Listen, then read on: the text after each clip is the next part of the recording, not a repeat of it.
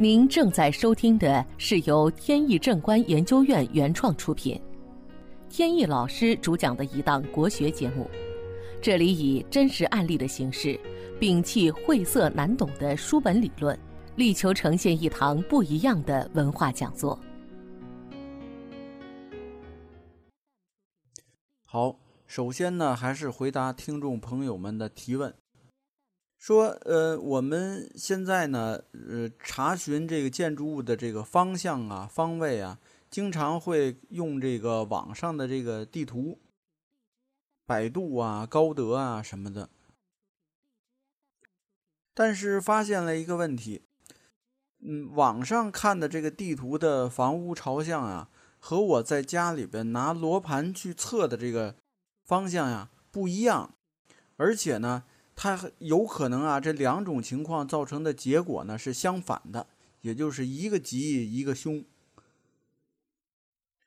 那这个是怎么回事呢？我到底是按哪一个标准去做判断呢？这种现象啊非常普遍，差不多呢看十套房的话，有五套都是网上和实测是不一样的。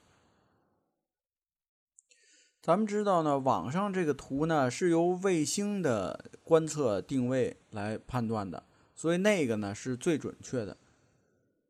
而我们拿罗盘实际测，不管你是用手机还是拿这个咱们标准的罗盘去测，它都是有误差的。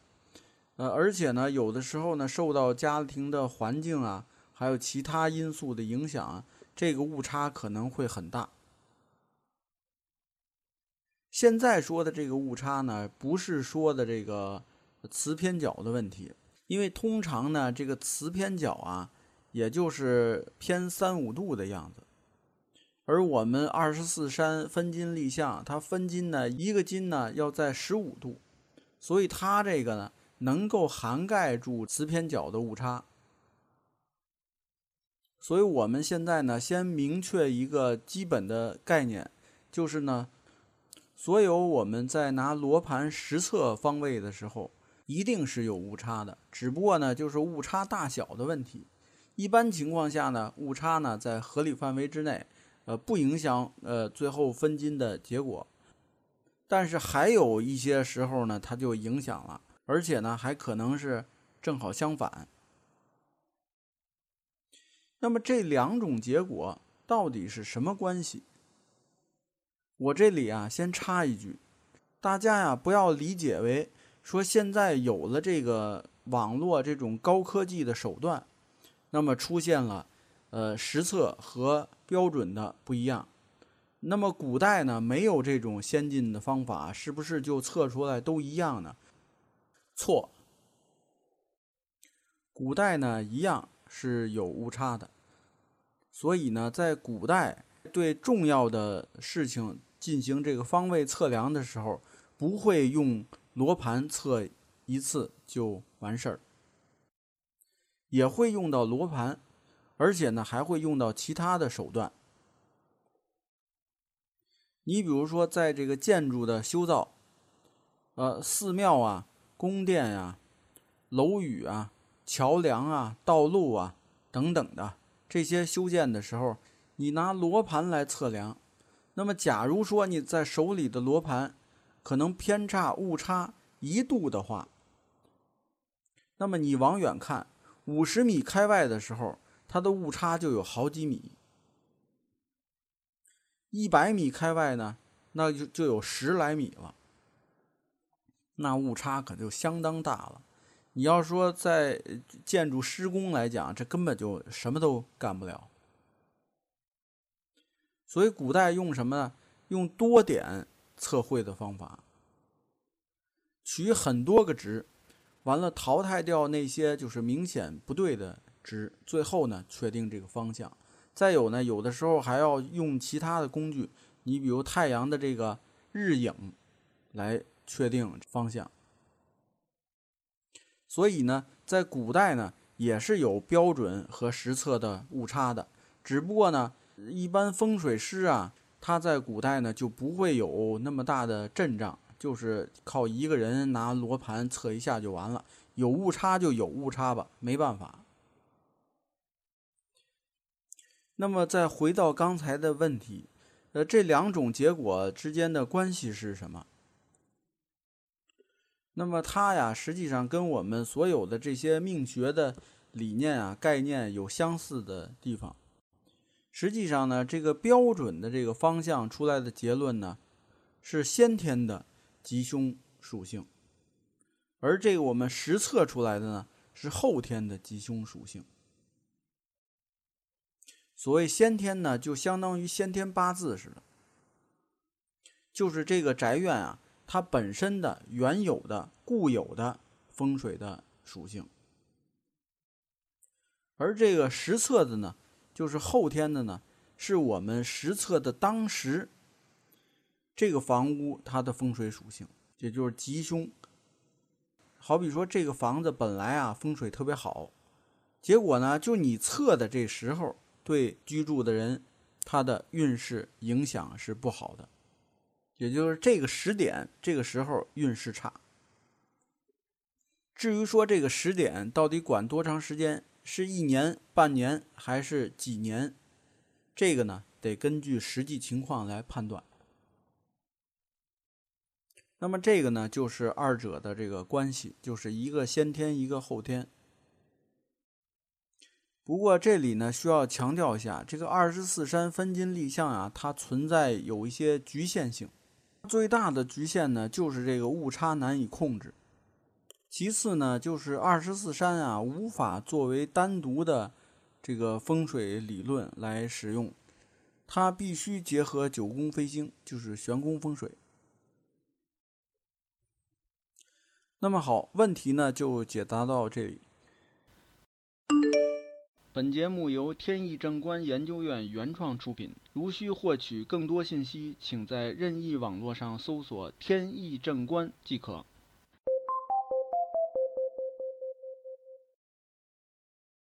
咱们下面呢继续聊案例。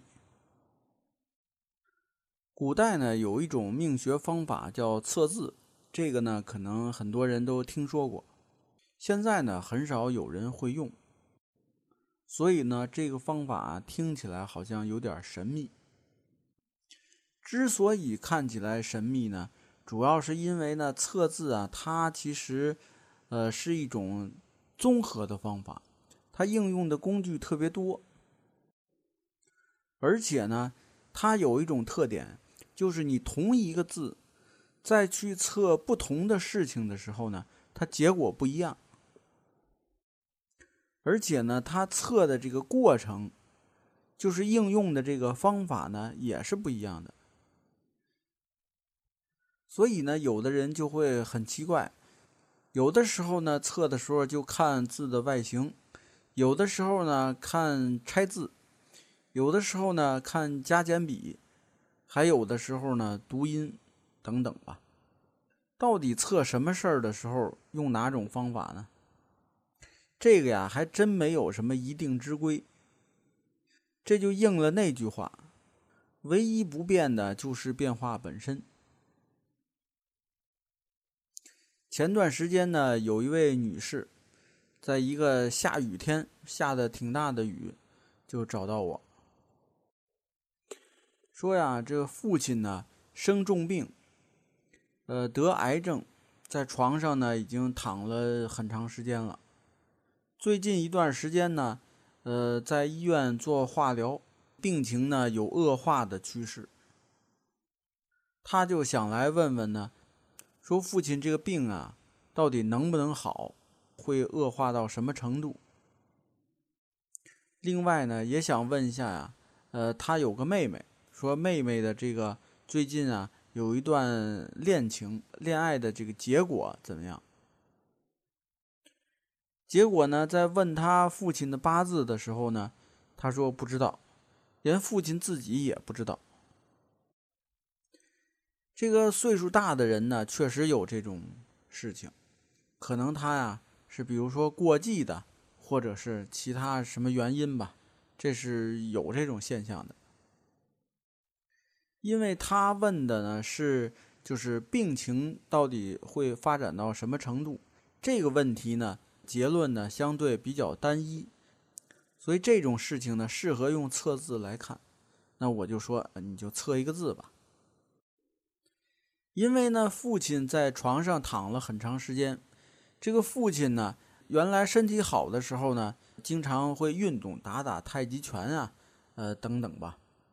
呃，所以呢，他特别希望呢，父亲能早日恢复健康，能够站立起来，重新去恢复运动。所以他呢，就想了一个“立”字，站立的“立”。看到字以后呢，我就摇了摇头。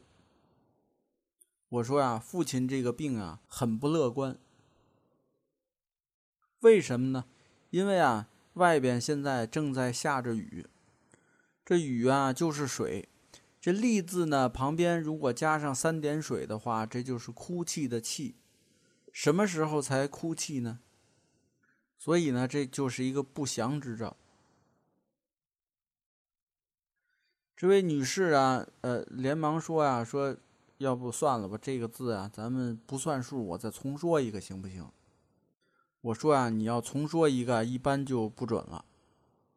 她呢，非要坚持，那我说就说吧。然后呢，想来想去，想了半天，那么也想不出什么有意义的字，那么就干脆说了一个“一”字，一二的“一”。这位女士啊，她是不知道，这个“一”字，如果问疾病的话，一定是凶。不用说，这个字啊，从古至今是已经有定论的。为什么呢？因为这个“一”字啊，它是生死的交界。生字最后一笔是一横，而死字呢，第一笔是一横。所以这个“一”字呢，是由生存进入死亡的这个交界。一听这话呢，这个女士就禁不住哭了起来。我费了半天劲才把她劝住。那么这个事儿呢，就放一边了。接下来呢，说这个妹妹的这个婚恋的事情。那她呢，用手在。桌子上呢，画着写了一个“青”字，青年的“青”。这个“青”字啊，呃，旁边加一个竖心旁呢，就是情。因为呢，他恋爱呢，必须要感情，要是没有感情呢，到头来就是一场空。但是他现在写的这个“青”字呢，恰恰没有感情，没有用心的这种感情。那这个恋爱还有还能有好的结果吗？女士呢，听完了半信半疑。不过呢，在一个月以后，她的父亲呢，还是因为抢救无效走了。妹妹跟男友呢，也是分了手。你说这个测字，它的科学依据？到底有多少呢？坦白的讲啊，你要说科学的依据，那测字显然没有生辰八字和风水这个理论依据来的更明确。可是呢，这个千百来年啊，这个所有的测字案例里边啊，绝大多数还都准，所以啊，就可以得出一个结论。这测字啊，一定有它的科学的理论依据，只不过呢，要么就是我们没发现，要么呢就是在古代失传了，我们现在人没有掌握。不过呢，这个科学的根据呢，你不知道也没关系，不妨碍呢我们对它做出准确的判断。好，今天的节目呢到此结束。这档国学文化节目由天意正观原创出品，天意老师播讲，感谢大家收听，我们下次节目再见。